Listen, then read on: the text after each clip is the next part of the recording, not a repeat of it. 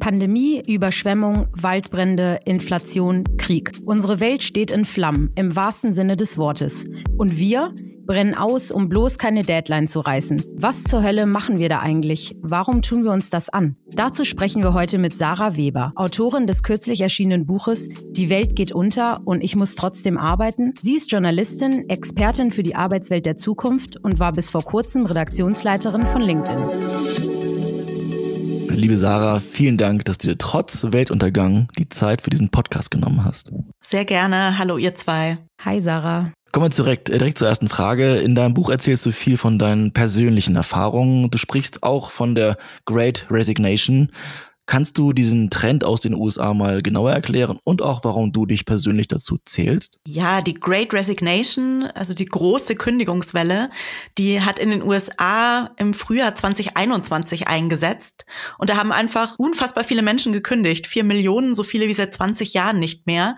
Und der Trend hat sich dann auch das ganze weitere Jahr gezogen. Da gab es so ein paar Gründe für, dass die Menschen einfach müde und ausgebrannt waren, ähm, dass sie über ihre eigene Sterblichkeit nachgedacht haben, mit der sie in der Pandemie ganz neu konfrontiert waren, ähm, dass manche keine Lust hatten, wieder zurück ins Büro zu kommen, wenn sie remote auch arbeiten konnten. Leute haben auch gekündigt, die davor einfach nicht gekündigt hatten, weil die Pandemie in der Hochphase war. Und ähm, auch ich habe gekündigt im Jahr 2021 und bin damit auch so ein bisschen Teil dieser Kündigungswelle geworden. Ja, du äh, sagst Kündigungswelle. Also ähm, du, wenn es zu persönlich ist, musst du natürlich nicht von deinem persönlichen Grund sprechen. Aber was wir uns fragen, wie äh, konnte es überhaupt so weit kommen? Also zu so einem wirklich kollektiven Burnout und dass alle so unfassbar erschöpft sind. Also dass da erst eine äh, zum Beispiel Pandemie kommen muss, äh, um sich darüber Gedanken zu machen. Also kannst du irgendwie definieren, wie es so weit kommen konnte überhaupt? Also gestresst waren wir auch schon vor der Pandemie. Das sagen auch die Daten. Es gibt ganz viele Studien dazu, die so ähm, zum Beispiel aufs Burnout-Risiko schauen, dass die Leute sich selbst zuschreiben. Arbeitnehmerinnen, die dann gefragt werden, hey, wie hoch seht ihr euer persönliches Burnout-Risiko? Und schon vor der Pandemie haben ungefähr 60 Prozent das bei mäßig bis hoch gesehen, also relativ viele Menschen. Und dann kam da auf einmal diese globale Pandemie an ähm, und hat einfach für noch mehr Stress gesorgt aus verschiedenen Gründen, weil die Kinder zu Hause waren und zusätzlich zur Arbeit weiter betreut werden mussten. Bei manchen Menschen, die sind in Kurzarbeit gegangen oder haben ihre Jobs verloren, das Geld wurde knapp, ähm, da kamen Existenzängste dazu, aber auch einfach so dieses kollektive Trauma, das wir da miterlebt haben. Ne? Irgendwie, wir wussten alle, gerade am Anfang von der Pandemie, wir wussten nicht genau, was passiert da. Alles war zu. Man konnte nicht mehr einfach Familie und Freundinnen treffen, ähm, war zu Hause, hatte Angst, sich anzustecken, wusste nicht, wenn man das kriegt, was passiert dann. Ne? Also es war ja ich glaube, wir haben das so ein bisschen verdrängt, aber das war ja einfach richtig krass alles. Und ähm, die Arbeit lief für viele Menschen weiter. Für manche in systemrelevanten Berufen wurde es noch anstrengender, noch gefährlicher äh, mit der Ansteckungsgefahr. Und ähm, ja, und wir haben halt weitergemacht und jetzt stehen wir da und sind halt irgendwie alle kaputt. Um dem kollektiven Burnout zu begegnen, tauchst du in verschiedenste Themen im Buch ein. Du sprichst über Themen wie Arbeitszeit, Arbeitsplatz, Arbeitsgerechtigkeit, Arbeitsorganisation und vieles weiteres und sagst aber gleichzeitig, das finde ich interessant als New Work Stories Podcast, dass es kein Buch über New Work sei. Warum ist das so? Mir war wichtig, dass dieser, also dieser New Work Begriff wird ja oft so in einem bestimmten Kontext verwendet, im Kontext von Bürojobs, im Kontext von ähm, wir probieren jetzt mal agile Methoden aus und so, ne? Also ihr wisst ja auch, dass das so ein Buzzword geworden ist. Und mir war wichtig, von diesem Buzzword wegzukommen und dass das nicht so ein Nischenthema ist. Weil Arbeit betrifft uns alle und auch nicht nur Leute, die in die im Homeoffice sitzen und die im Büros sitzen, sondern auch Menschen, die in der Pflege arbeiten und als ErzieherInnen und ähm, in den unterschiedlichsten Berufen auf die unterschiedlichste Art und Weise arbeiten. Und mir war es wichtig, das so ein bisschen breiter aufzumachen, als das Stichwort New Work im allgemeinen Sprachgebrauch jetzt beschrieben hätte. Das ist interessant, weil wir im Podcast mittlerweile sagen, durch die Great Resignation oder durch die Pandemie ist New Work in Anführungsstrichen erwachsen geworden, weil Menschen endlich mal Remote Work testen konnten und Flexibilität am Arbeitsplatz generell. Das heißt, ähm, das ist interessant, dass du das Thema New Work so als Nische siehst. Ich sehe es gar nicht so als Nische, aber ich glaube, dass für viele Menschen die jetzt nicht im HR-Bereich sind oder nicht in irgendwelchen größeren Konzernen sind oder wirklich in, in so in, in bestimmten Branchen, dass die von dem Begriff auch zum Teil noch nie gehört haben, was, ähm, also nicht, nicht persönlich nehmen bitte, aber ich so, weiß ich nicht, ich habe mit so einem Bäcker gesprochen und mit Pflegekräften. Ich glaube nicht, dass die sich schon mal mit dem, mit dem Begriff New Work so detailliert auseinandergesetzt haben und dass sie sagen würden, das ist jetzt eine Sache, die für meine Arbeitswelt unfassbar wichtig ist, so von außen betrachtet, ob das stimmt oder nicht, sei dahingestellt, aber so aus der Eigenwahrnehmung. Aber sie würden bestimmt sagen, es ist für uns total wichtig, darüber nachzudenken, wie wollen wir eigentlich arbeiten und wie sieht das aus? Und ich wollte es einfach in so eine breitere Diskussion bringen. Nee, finde ich super. Also auch Alex und ich, wir versuchen ja äh, wirklich nicht nur äh, Leute aus Konzernen oder so einzuladen, sondern uns geht es wirklich darum, dass es irgendwie echt in die breite Masse und nicht nur in die White-Color-Jobs oder in die typischen Branchen getragen wird. Aber ja, da ist auf jeden Fall noch äh, viel nachzudenken nachzuholen. So, jetzt geht es in deinem Buch ja vor allem, du hast gesagt, um Great Resignation. Du hast es selber miterlebt und ähm, wir alle sind in so einer, ja, in, wirklich in so einer Phase, wo wir einfach merken, es ist, ist too much, aber so richtig ändern tut äh, trotzdem äh, kaum jemand was. Äh, und da gibt's ja auch unterschiedliche Gründe für. Aber du siehst das Problem für dieses kollektive Ausbrennen ja vor allem im System, schreibst du im Buch auch, ne? Ähm, kannst du da mal ein bisschen äh, ja von äh, die Gründe aufzählen und auch, ähm, ob es wirklich nichts gibt, was wir quasi selbst an uns ändern können. Also ist es ist wirklich das System hauptsächlich schuld oder tragen wir auch ein bisschen die Schuld. Am Ende sind wir ja auch das System. Also das, das ist ja mal so, äh, um das direkt mal wieder so ein bisschen einzufangen sozusagen. Aber wir sind ja natürlich auch hinter all diesen Begriffen wie die Politik, die Wirtschaft, die Gesellschaft. Das sind ja am Ende wir.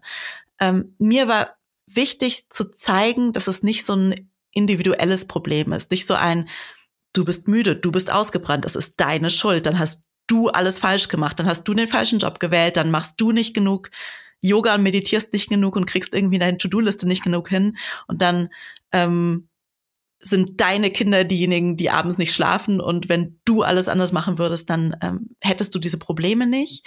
Weil ganz oft wird das ja so darauf geschoben, so dann musst du nicht mehr optimieren und deine To-Do-Liste und deine To-Dos besser in den Griff kriegen. Ähm, und dann hast du diese Probleme auch nicht. Und das stimmt halt nicht. Und sondern wir sind wirklich in einer Situation, wo wenn eine Sache für ganz viele Menschen aus ähnlichen Gründen nicht mehr funktioniert, dann liegt es ja irgendwann nicht mehr an den einzelnen Personen. Und das darzustellen war mir ganz wichtig, weil ähm, wir ganz oft auch zum Beispiel in der Klimakrise auf so individuelle Lösungen gucken. So, du bringst deinen Einwegbecher mit, dann äh, damit rettest du das Klima, äh, deinen Mehrwegbecher mit und nimmst nicht den Einwegbecher und damit rettest du das Klima. Ja, so einfach ist es halt nicht. Wir brauchen halt auch größere Lösungen, wie wir Müll vermeiden können zum Beispiel. Und ähm, so ähnlich sehe ich das auch, wenn es um die Arbeitswelt geht. Und das, ich, das heißt nicht, dass wir als Einzelpersonen nichts machen können, weil ne, wir, wir, sind, wir stecken da ja auch alle gemeinsam drin. Aber es geht eben nicht darum, jetzt mit so kleinen Tipps und Tricks äh, das irgendwie hinzukriegen, sondern wirklich zu gucken, wie kriegen wir es dann zusammen hin, indem wir alle gemeinsam daran arbeiten, dass wir besser arbeiten können. Ähm, und dass es dann auch nicht nur für ein paar wenige, die sich leisten können, dieses Privileg haben, besser wird, sondern idealerweise für alle. Das Schöne an deinem Buch ist ja, dass du Dinge hinterfragst mit Was wäre wenn Fragen. Und ähm, oft wird das Thema Sinnhaftigkeit und Purpose als das Allheilmittel gegen Burnout angewandt. Du sagst aber, das ist gar nicht so. Teilweise wird Purpose sogar ausgenutzt, damit sich die Menschen kaputt arbeiten. Kannst du da bitte eintauchen zu? Ja, also das, das ist so eine Sache, ähm, immer wenn man über Arbeit spricht, sagen Leute so, ja, aber dann hast du nur nicht einen richtigen Job. Und wenn du einen Job hast, der dir Sinn gibt, dann ist alles gut. Und dann bin ich halt so, mh, hm, schwierig, weil wir wissen, dass ja gerade die sinnhaftesten Berufe, Pflege, Erziehung, oft die Berufe sind, ähm, wo die Arbeitsbedingungen sehr schlecht sind, wo die Bezahlung schlecht ist, wo Menschen überlastet sind, ausbrennen, deswegen den, ihre Jobs verlassen, die Branchen verlassen. Und wenn man das noch nicht mal in diesen unfassbar sinnhaften Berufen, wo ja keiner von uns anzweifeln würde, ähm, dass diese Sinnhaftigkeit da ist und dass dieser Purpose da ist. Wenn man selbst in diesen Berufen nicht davor geschützt ist, quasi unter schlechten Arbeitsbedingungen zu arbeiten und das begründet wird eben mit, aber das ist doch dein Traumjob, das ist doch eine Berufung, ähm, da darfst du dich doch eigentlich nicht beschweren. Das finde ich sehr problematisch. Und ähm, wälzt halt auch wieder so ein bisschen diese Verantwortung ab auf die Einzelnen. Ja, wenn es ein Traumjob ist, dann wieso willst du dein Geld dafür haben? Ja, hm, weil ich trotzdem meine Miete bezahlen und irgendwie mein Leben leben muss. Und weil meine Arbeit trotzdem das auch wert ist. Und ähm, das heißt nicht, dass ich glaube, dass niemand mehr Arbeit machen sollte, die Spaß macht oder die sinnhaft ist. Aber dass Sinnhaftigkeit alleine eben nicht reicht, um alle anderen Probleme zu lösen. Ich finde es super, dass du es ansprichst, vor allem wenn du dir etwas aussuchst, wie du hast es gerade gesagt, Pflege etc., dann weißt du, es sind körperlich anstrengende Arbeiten und wenn du etwas suchst mit Sinn, zum Beispiel in, in, ähm, im Klimabereich, dann weißt du auch, dass das kein Job ist, wo du nach drei Stunden den Stift hinlegst, sondern erst recht äh, musst du da ja besonders viel arbeiten. Genau, und dann rutscht man da wieder rein. Alex und ich reden auch ganz oft mit Gästen darüber, wie man in diese in dieses Hamsterrad äh, reinkommt und überhaupt auch wieder rauskommt. Weil was wir jetzt bemerken, abseits des Fachkräftemangels, ist ja, dass eine neue Generation kommt, die etwas anders tickt als die ältere, ältere Generation, die jetzt den Markt verlässt. Die wollen eben ein bisschen flexibler, weniger etc. Was meinst du, was sind so die Hauptgründe, abseits von äh, Gehalt natürlich, wenn du deine Familie ernähren möchtest, weshalb wir uns trotzdem immer weiter so kaputt arbeiten und nicht einfach irgendwann mal ja die Reißleine ziehen? Meinst du, der, die Hauptmotivation ist da das Gehalt oder steckt da in uns noch irgendein anderer Grund? Ich glaube, das Gehalt ist nicht die Hauptmotivation. Vor allem, wir sehen ja auch, es gibt ja irgendwie, klar, wenn man nicht genug verdient, um seine Miete zu zahlen, ist das ein anderes Thema. Aber wenn man irgendwann über so eine gewisse Schwelle drüber ist, ob man jetzt dann, keine Ahnung, 110 oder 120.000 Euro im Jahr verdient, der Unterschied ist ja dann nicht mehr so groß, dass er das rechtfertigen würde. Ähm, ich glaube, wir, wir sind in so einem gesellschaftlichen, in dieser Hustle-Kultur so ein bisschen gefangen, dass uns ganz viele Jahre auch eingeredet wurde, ähm, die Arbeit ist super wichtig. Wenn deine Arbeit nicht der Mittelpunkt deines Lebens ist, dann machst du was falsch. Du musst dich über deine Arbeit definieren. Ähm, und dass wir uns auch, ein bisschen aus den USA abgeschaut haben, also diese Silicon Valley-Kultur, ähm, die nach denen zum Teil Büros äh, gestaltet werden, aber nach denen wir uns auch so ein bisschen definieren. Und in der jüngeren Generation irgendwie, da stellt sich jetzt halt die Frage so ein bisschen, wofür soll ich denn so hart arbeiten? Wofür kloppe ich all die Überstunden? Ähm, was ist denn das Ziel? Früher war ja irgendwie das Ziel so ein bisschen dieses Mittelstands-, Wohlstands- Versprechen von, dann kannst du dir eine Immobilie leisten und dann hast du deine zwei Autos und deine 2,3 Kinder und äh, deine schöne Rente und vielleicht noch irgendwie die Ferienwohnung in Italien, wenn es richtig gut läuft. Ähm, ja, und jetzt haben wir die Klimakrise und niemand weiß, wie die Rente aussieht und Immobilien kann sich sowieso keiner mehr leisten und alles ist unsicher geworden. Ähm, und die Zukunft ist auch unsicher geworden. Junge Menschen machen sich Sorgen wegen der Klimakrise. Sie machen sich Sorgen ähm, natürlich auch um Geld, aber auch darum, wie sie eigentlich ein lebenswertes Leben und eine lebenswerte Welt vorfinden werden in der Zukunft. Und wenn man nicht weiß, ob man das noch hat, warum soll man dann irgendwie 60 Stunden Wochen kloppen? So, also wofür macht man das eigentlich? Und dieses Versprechen fehlt mittlerweile so ein bisschen. Und dann ist, finde ich, auch die logische Konsequenz zu sagen, na ja, ich möchte mich nicht nur durch meine Arbeit definieren und ich habe einen Wert jenseits meiner Produktivität. Auf das Thema Klimakrise werden wir natürlich noch eingehen gleich, äh, ist ja auch auf dem Cover des Buches drauf. Vorher nochmal das Thema Hustle-Kultur. Denn Du hast ja auch mit äh, deiner ehemaligen Position als Redaktionsleiterin von LinkedIn das Thema Social Media sehr im Blick. Ist jetzt das Thema Social Media etwas, was Hustle-Kultur fördert, weil wir auf LinkedIn immer zeigen, hey, wir haben jetzt hier einen Award gewonnen, wir sind jetzt da prämiert, da in der Zeitung gewesen. Oder findet da jetzt irgendwie vielleicht ein Wechsel statt zu mehr Wertschätzung zu Dingen, die wichtiger sind als die Autos und 2,3 Kinder und so. Generell, Social Media ist ja auch irgendwie nur ein Teil vom, vom restlichen Leben. Also deswegen weiß ich gar nicht, ob, ob man das jetzt so stark trennen kann. Auch da unterschiedliche Menschen, unterschiedliche Generationen, unterschiedliche Branchen haben, glaube ich, da auch andere Ansprüche. Also es gibt ja auch, es sind jetzt auch nicht alle, die jung sind, haben keinen Bock mehr auf Karriere und wollen nicht mehr arbeiten. Und äh, alle, die älter sind, äh, sagen, boah, Arbeit ist der Mittelpunkt meines Lebens. Hm, ich glaube aber schon, dass wir durch Social Media so ein bisschen sich das so ein bisschen verschoben hat. Also einfach dieses Bild und diese Frage auch von, was definieren wir als Erfolg?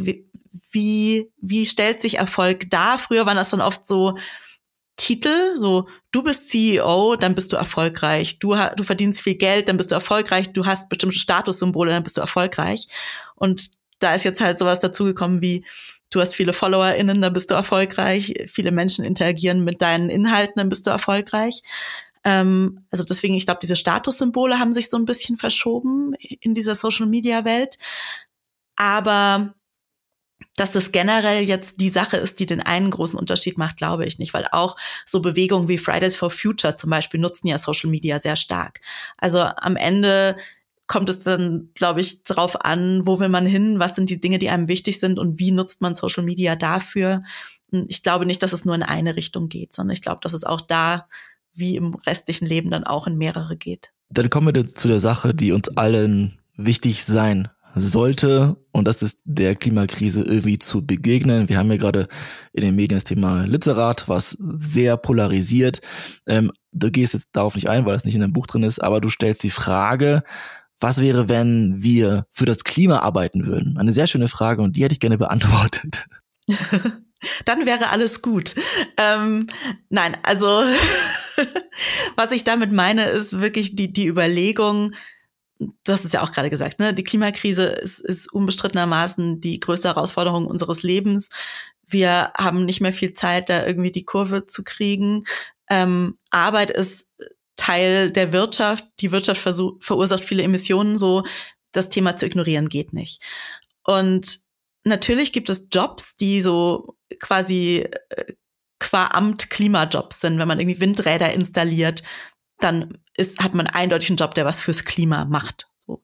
Äh, aber die meisten von uns installieren halt irgendwie keine Windräder. Und deswegen stellt sich so die Frage, wie kann man denn trotzdem ähm, mit mit die eigene mit in der eigenen Arbeit Klima irgendwie mitdenken. Und wir sind gerade in einer Situation wo Mitarbeitende einfach eine andere Macht haben als vielleicht noch früher wo man so dankbar sein musste als ich angefangen habe zu arbeiten. Man musste so dankbar sein dass einem überhaupt jemand einen Job oder ein Praktikum gibt. Das das durch den Fachkräftemangel ändert sich das ja auch. Und ähm, diese Macht sollten Mitarbeitende meiner Meinung nach auch ein äh, ausnutzen, um wirklich einzufordern von Unternehmen, dass die sich für die Klimakrise einsetzen und wirklich Lösungen finden und Emissionen reduzieren. Und das ist natürlich als, als eines Beispiel, dass Menschen diese Jobs nicht mehr annehmen in Unternehmen, die das, die das nicht tun und wirklich gucken, für wen wollen sie arbeiten, wie wollen sie arbeiten und welchen Einfluss haben diese Unternehmen, welchen Einfluss haben diese Jobs.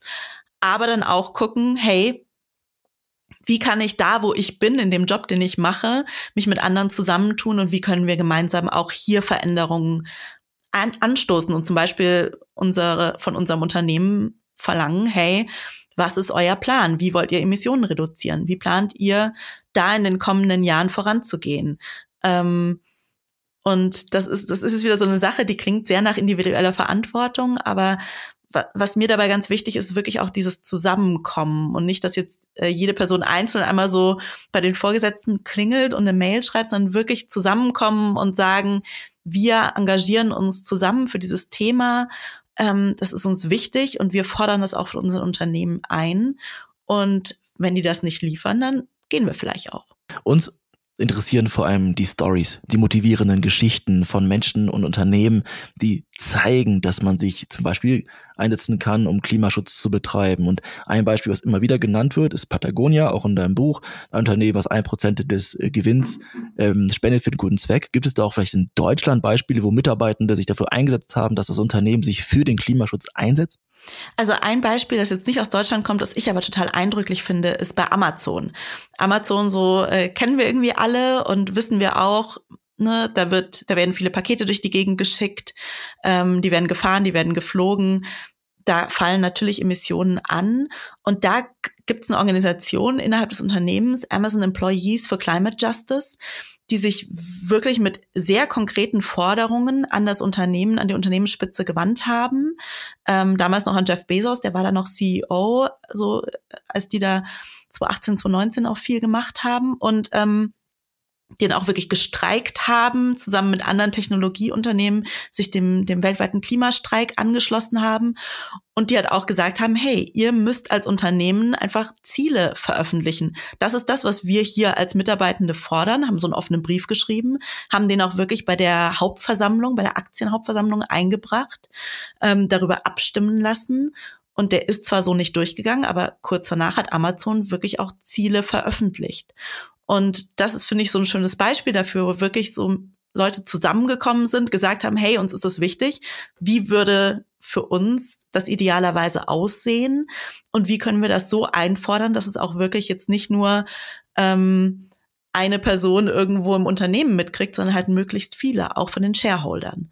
Und das fand ich total inspirierend, weil es halt wirklich auch darüber hinausging von, ähm, wir machen hier mal äh, veganen Januar in der Kantine, sondern halt wirklich, das ist ein globaler Konzern, wir finden, hat eine Verantwortung und wir fordern ein, dass da was passiert und dass es auch wirklich verbindliche Ziele gibt. Und wenn es nach uns geht, würden diese verbindlichen Ziele so, so, so und so aussehen. Ja, genau, du, so wie du es sagst. Und das ist ja auch nichts, äh, also äh, was einen jetzt wundert. Je mehr Leute zusammen ne, an einem Strang ziehen, desto intensiver und schneller verändern sich auch Sachen. Äh, für all diejenigen, die vielleicht von deinem Buch noch nichts gehört haben oder es noch nicht gelesen haben, der Titel äh, sagt es ja auch nicht äh, sofort. Aber wen möchtest du mit dem Buch denn erreichen? Ist das äh, eine Art Bestandsaufnahme von dir oder möchtest du mit dem Buch ähm, einen Appell loswerden ähm, oder kannst du uns da mal ein bisschen abholen? Was war so die Intention dahinter? Also der Anfangsgedanke war einfach so dieses Gefühl, dass, dass ich bei ganz vielen Menschen, bei mir selbst, aber auch bei ganz vielen anderen Menschen in meinem Umfeld gesehen habe,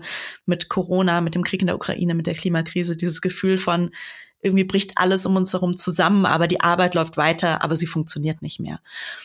Und seien wir realistisch, ein Buch verändert nicht die Welt. So. Ähm, zumindest die meisten Bücher nicht, sagen wir es mal so. Aber ich würde mir schon wünschen, dass diese Diskussion, die ja auch an ganz vielen Punkten schon stattfindet, dass wir die einfach führen. Wie wollen wir eigentlich arbeiten? Wie können wir gut arbeiten? Wie können wir alle gut arbeiten? Ähm, und wie können wir Veränderungen einfach schaffen? Weil dass es geht, haben wir auch während Corona gesehen.